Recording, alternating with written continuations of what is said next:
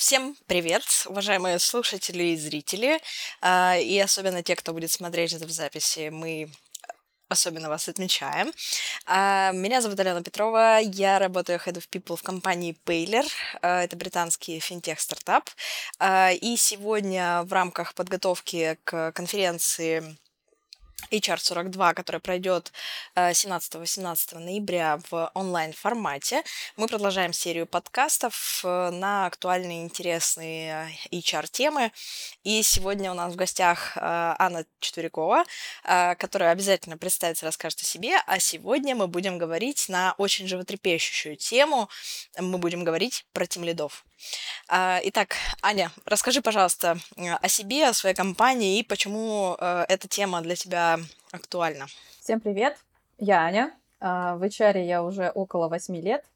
Сейчас работаю в продуктовой IT-компании, которая на рынке чуть больше уже 9 лет. Мы разработка, нас 230, и поэтому у нас так болят тимлиды, как и у всех разработчики, которые становятся менеджерами. На самом деле я этой темой занимаюсь последние, наверное, уже года 3. В предыдущей своей компании я тоже этим вопросом занималась. Очень плотно и тесно, и пыталась понять, что же сделать такое, чтобы они перестали пытаться хотеть обратно делать что-то руками, а менеджерили людей. Как-то так, наверное. С точки зрения, почему болит, наверное, как и у всех, компания растет, становится больше людей, надо с ними что-то делать, а HR за всеми бегать не успевает, и тут появляются прекрасные наши тимлиды, которые не всегда хотят быть тимлидами, к сожалению. И тут выходим мы. Придумывать, что же такое сделать. Сегодня, как вы поняли, в нашем подкасте будет немного освещаться тема насилия над личностью. Итак, давайте начнем с базовых вещей. Аня, расскажи, пожалуйста, вот в рамках текущей компании, прошлой компании, в принципе, твоей экспертизы, тимлид, что это такое, кто это такой, какая вот общая картинка? На самом деле могу сказать, что от компании к компании разнится, как компания именно и как сам тимлид себя идентифицирует, но есть общие штуки. Это тот, кто стоит во главе команды, организует ее работу, следит за тем, чтобы все было сделано качественно и в срок, и еще периодически занимается какими-то people вопросами. В зависимости уже от самой компании это могут быть вопросы уровня заработная плата, отпуск, когда нанять человека, когда уволить человека, в идеале. Иногда бывает, что часть этих обязанностей на себя принимает HR. Но вот эта штука все равно всегда остается такая базовая. Из последнего могу сказать, что уровень тимлидов достаточно сильно начинает разниться тогда, когда компания вырастает. И там появляются вот эти прекрасные хеды, над ними еще какие-то хеды. И там вот здесь уже сильно качественно меняется, что есть такое тимлид. А в твоем представлении, в представлении твоей текущей команды, тимлид, он в какую больше сторону? Ближе к технической стороне вопроса или ближе все-таки к менеджерской истории? Мы разделяем. У нас есть понятие техлид. Это как раз тот товарищ, который отвечает за техническую сторону. Он отвечает за то, какие это задачи, за то, как они архитектурно связаны с другими командами, а TeamLead все-таки история больше про people management, где мы занимаемся развитием людей, где мы занимаемся их перформансом, где мы просто, в принципе, занимаемся людьми достаточно много. Расскажи, пожалуйста, как вы формировали портрет тимлида с точки зрения навыков и компетенций? Как вот вы формировали матрицу компетенций, если она у вас уже есть? Здесь было долго и интересно. Если говорить про текущую компанию, мы долгое время были плоскими, и, в принципе, выделение лидов у нас было достаточно болезненным шагом, где всем нужно объяснить, а почему мы перестали быть плоскими, а что такое в рамках нас тимлид. И да, мы здесь пошли по пути компетенций, но, наверное, в таком немного усеченном сейчас формате. Может быть, дальше оно станет более глубоким. У нас сейчас появились leadership competency, которых 9. Они охватывают основные people-процессы и связку процессов внутри команд с бизнесом. Делали это итерационно, и то, что основное и ценное, наверное, именно в этих компетенциях, то, что мы это делали с ребятами. Не было такого, что сели условные HR, сели условный C-level, подумали, поговорили, и потом что-то принесли сверху. Мы приходили и каждую итерацию обстукивали в наших ребят, что им нравится, что не нравится, что вызывает изжогу, что поменять. Поэтому у нас проект, наверное, именно по формулировкам и калибровке занял 2 квартала. То есть у нас было несколько драфтовых вариантов, около 3, наверное, чистовых, когда мы, наконец, все сели, пожали друг другу руки и сказали, да, вот с этим мы согласны, мы понимаем, что вот в рамках нас это тимлид, и вот это он будет делать. Достаточно... На самом деле тривиальные вещи, которые кажутся, что иногда очевидны, но они не всегда очевидны. Там про найм, про то, что является триггером для найма, какие компетенции мы нанимаем в компанию, если они нужны, как адаптируем, делегируем. Вот это самая больная тема для лидов, потому что новички, как правило, когда они становятся лидами, они еще пытаются продолжать делать в том же масштабе, в том же темпе задачи. И тут начинается бомбежка. Я не успеваю, я теряю экспертизу, я так не хочу. И что же мне делать? Наши компетенции отчасти отвечают на вопрос. Да, классика жанра в моем случае это частенько, когда тимлид уже бегает там с горящей головой и говорит, пожалуйста, пожалуйста, дайте мне покодить, я вас умоляю. Хватит там one-on-one-ов, собеседований, там увольнений и прочих каких-то people-менеджерских процессов. Здорово. Сколько человек участвовало вот в этом процессе? Потому что полугода звучит как достаточно разумный срок. То есть не супер быстро, не супер медленно. Вполне нормально. А какой вот был комитет? А в этом процессе ты имеешь в виду создание компетенции со стороны да. или лидов? Ну, нас было 2. Я и моя замечательная коллега. Вот как мы были кор всего этого. Приходили иногда валидировать в коллег других партнеров, и, наверное, с нашей стороны такие постоянные участники со стороны ребят, это были те хеды, которые выделились уже, понимающие, зачем это все надо, и очень большую поддержку оказали CTO и CPO. Вот с ними мы постоянно были в синхроне, чтобы не сделать штуку, которая будет жить в отрыве от бизнеса, и про нее потом забудут, и это все будет сделано в стол. Да, это всегда самая болевая точка, как мне кажется, в таких историях. А кто был инициатором того, чтобы у вас появились вот эти 9 компетенций? На самом деле обоюдная штука. Мы со стороны партнеров начали обращать внимание, что у нас явно идет перекос в то, что партнеры занимаются иногда лидовскими штуками. И ребята приходят по каким-то вещам, которые они в первую очередь должны обсуждать со своими лидами, к HR. А там, в нашем мире оказалось, наверное, не совсем это правильно. Это тот контакт, который должен быть у лида с командой. И в то же время со стороны C-level уже появился запрос, ну, реалии рынка изменились, стало гораздо сложнее делать те штуки, которые делали всегда. Тут, к сожалению или к счастью, обстановка внешняя сильно влияет. Нам пришлось учиться просто жить по-другому и с другими подходами. Соответственно, и менеджмент должен был больше внимания уделять работе с ребятами и там, оценке и росту внутри компании. Uh-huh. Так что мы здесь сошлись. Uh-huh.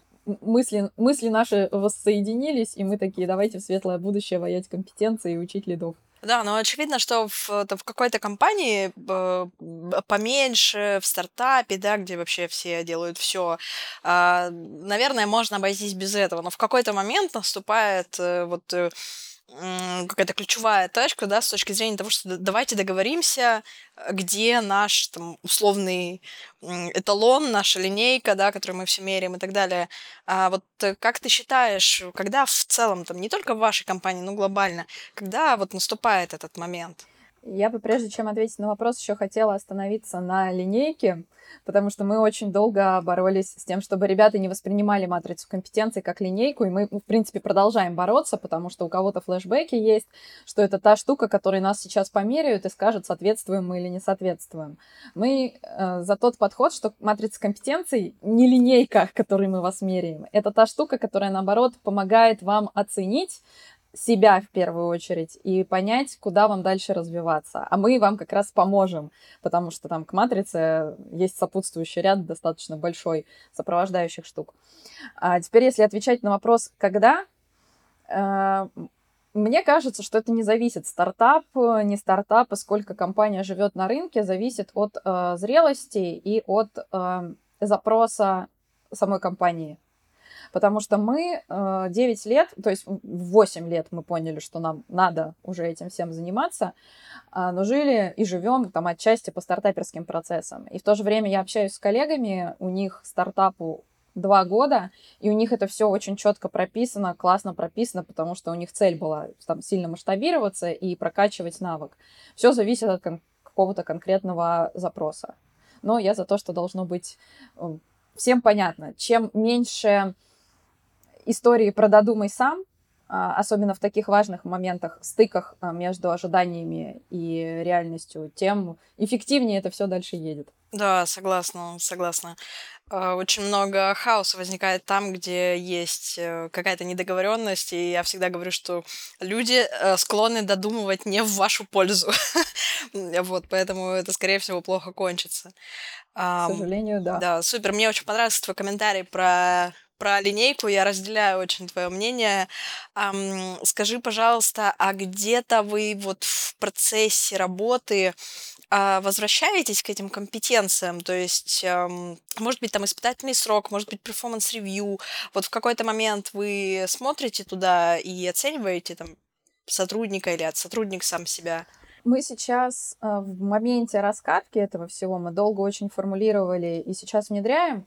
У нас мы пошли по пути самооценки, на самом деле. То есть после того, как мы воркшопами достаточно интерактивными, игровыми всю эту штуку презентовали и договорились, ребят, вот теперь можно пойти вот туда посмотреть, там написано. Мы предложили ребятам самим сесть и порефлексировать, насколько они успешны в той или иной компетенции, и подумать над кейсами, где у них получается, а где не получается. И для нас это та самая стартовая точка, где мы понимаем, нам нужно подключиться, где-то в группке организовать, а где-то индивидуально прийти. Мерить сейчас, включать в перформанс-ревью на адаптационке мы этого не делаем, но, возможно, в будущем это появится. Ну, как минимум сейчас, когда у нас человек будет становиться лидом, скорее всего, мы будем проводить с ним какое-то мотивационное интервью, а тебе это все, дорогой друг, зачем? Ну, кроме тех случаев, когда это насилие над личностью. Вот. И для себя, и для него подсвечивать те моменты, куда надо расти. Есть у нас такая вещь, как 369 адаптационка, если это 3-месячные планы, есть 6-месячный. И там, во всяком случае, сейчас, поскольку я была прародительницей отчасти этих компетенций, я на них опираюсь, когда даю фидбэк. Кажется, мы еще про это с тобой не поговорили. Встречали ли вы какое-то сопротивление, неважно с какой стороны, может быть, даже изнутри себя что-то ловили, вот против всей этой системы? Внутри себя, наверное, тоже было. И было оно, потому что у всех у нас партнеров разный опыт работы с компетенциями и разный опыт работы с перформанс-ревью. Как раз почему меня так линейка триггернула, что многие из нас сталкивались с моделями, где компетенции становятся вот этой отсечкой, еще их и потом завязывают на инкризы. И там совсем идея всей этой штуки вылетает в трубу. Со стороны ребят тоже было много сопротивления, потому что появляется определенность, для них это выглядело как увеличение зоны ответственности. И здесь мы подходим к тому, почему тимлидам из технички, из разработки немножко, может быть, болезненнее, чем ребятам из каких-то других департаментов, более гуманитарных. Потому что технически привыкли к четким ТЗ, и если дается какой-то набор перечней, значит, это чек-лист. И его надо полностью выполнять, чтобы было хорошо. И вот на этом моменте у нас было очень больно, потому что мы доносили до ребят, это не чек-лист. Ни в коем случае вы не должны делать все сами, и там каждый из индикаторов выполнять от и до. Вот здесь было реально много страха про то, что вы на нас сейчас навалите, а мы просто не вывезем. Но кажется, что мы справились. И вы явно все это не просто так придумали. не все верили, что мы придумали это не просто так, но тут работа с возражениями, изменения, тут, наверное, ничего нового, никто ничего не придумал. Послушай, пойми, что болит, и попытайся захайлайтить, что ну, не все так трагично. Вообще вся эта история звучит очень здорово, как начало какого-то процесса обучения. Расскажи, пожалуйста, пришли ли вы к этому, появилось ли у вас что-то в привязке ко всем этим процессам? Пришли и появилось, и на моменте обсуждения мы тоже сразу понимали, что это выйдет в достаточно масштабный обученческий проект. Потому что у всех разный был опыт. Кто-то с нуля становился у нас лидом, кто-то имел предыдущий опыт. И как минимум нам надо было выровнять набор пониманий, который был у ребят, чтобы, когда мы говорили там, про что-то, все понимали, что мы говорим про одно и то же. Сейчас мы пошли двумя потоками. У нас есть внешнее обучение с провайдером, и есть внутреннее обучение, которое уже заточено конкретно под нас, под наши people-процессы, под наши особенности взаимодействия между департаментами. Первая штука запустилась. Она в самом начале, посмотрим, какие будут результаты. Обучалка от HR в текущей компании, она на старте, но как раз в моей предыдущей мы делали похожий проект, и там ориентировались на обучение именно на кейсах, потому что почитать книжку, посмотреть ролик на YouTube, благо этого сейчас много, и достаточно качественные, интересные вещи рассказывают, и кейс-стади тоже есть. Но поработать самому и вот эти знания, которые ты получил из той же самой книжки, того же самого ролика, применить на свой кейс, это всегда сложнее, чем может показаться. Поэтому я думаю, что... Не думаю, я уверена, что в этой компании мы тоже пойдем по пути кейс-стади, а не теоретического какого-то лекторного формата. Да, это вообще моя такая профессиональная сфера интересов. Я бы про это прям отдельно поговорила, что происходит с обучением сейчас и как перестать делать то, что мы делали там, 30 лет подряд. Но если говорить про в целом да, эти процессы, какая ваша роль как HR-ов во всем этом? В первую очередь мы интеграторы. Привет Адизису. Мы стыкуем и ожидания бизнеса от ребят, и ожидания ребят и от бизнеса в том числе, и от обучений. Плюс выступаем саппортом, где-то коучами, менторами, наверное, реже, но в каких-то кейсах и такое происходит, особенно если это сложные кейсы, например, увольнения. Тут всем больно, даже матерым менеджерам бывает неприятно, особенно если это что-то сложное. И вот наша роль как раз подсаппортить, поддержать там, где не хочется, неприятно или еще что-то. Но я бы все-таки, наверное, в первую очередь назвала нас интеграторами, модераторами, слэш-фасилитаторами вот всех активностей, которые есть. И агенты изменения, внедрения, конкретно к текущему кейсу, всех компетенций и амбассадоры того, что давайте же учиться, дорогие друзья, не все мы знаем все. Вот так. Потрясающе. Размыто получилось, но... Нет, на самом деле звучит как большая сила, большая ответственность, да, как... очень много компетенций для этого всего нужно, для того, чтобы уметь договариваться, уметь подсаппортить, в каких-то сложных моментах там проконсультировать и так далее. Вообще звучит как достаточно такая серьезная нагрузка, и как всегда в нашей сфере невидимая. Ага, вот... Супер, супер. Слушай, а вот еще такой каверзный вопрос. Как бы ты, в случае, если бы в твоей компании это было нужно, или, может быть, ты прямо так делала, как бы ты продавала эту инициативу бизнесу и самим тимлидам? Зачем это надо? Как бы я продавала бизнесу? Это надо затем, чтобы бизнес наш работал эффективнее, если говорить именно про бизнес, и зарабатывал больше денег. Если, тут то, что не любят обычно лиды, и то, что не любят слышать сотрудники, все-таки, какая бы у нас ни была ламповая атмосфера внутри, мы бизнес, который зарабатывает деньги. И для того, чтобы зарабатывать эти деньги хорошо, быть стабильными ко всем перипетиям снаружи, нужно грамотно управлять ресурсами, понимать, где какие у нас ресурсы, какой capacity у этих ресурсов, и планировать их. А планировать в плане мы куда-то развиваемся стратегически, что-то у нас есть сейчас, а что нам нужно, чтобы прийти в то светлое будущее, куда мы идем. И если мы сейчас там на берегу не понимаем, не оцениваем, что есть, и не понимаем, куда мы хотим прийти, к чему, и как мы будем этим управлять, ну, будет хаос, и будет все очень сложно, и никуда мы не придем. Как правило, это работает, особенно если еще подтвердить это какими-то аналитическими отчетами с циферками. Бизнес любит цифры. Человека часы — это привет моему достаточно далеком моем прошлом уже энтерпрайзу на 1000 человек. Если мы не оцениваем загрузку, не оцениваем, сколько стоит какое-то решение, ну, все очень плохо планируется. А продавать сотрудникам или дам, зачем это надо? Умение договариваться между собой, умение слышать друг друга. Опять же, мы работаем на цели бизнеса, чтобы делать что-то эффективно, а не делать что-то в стол.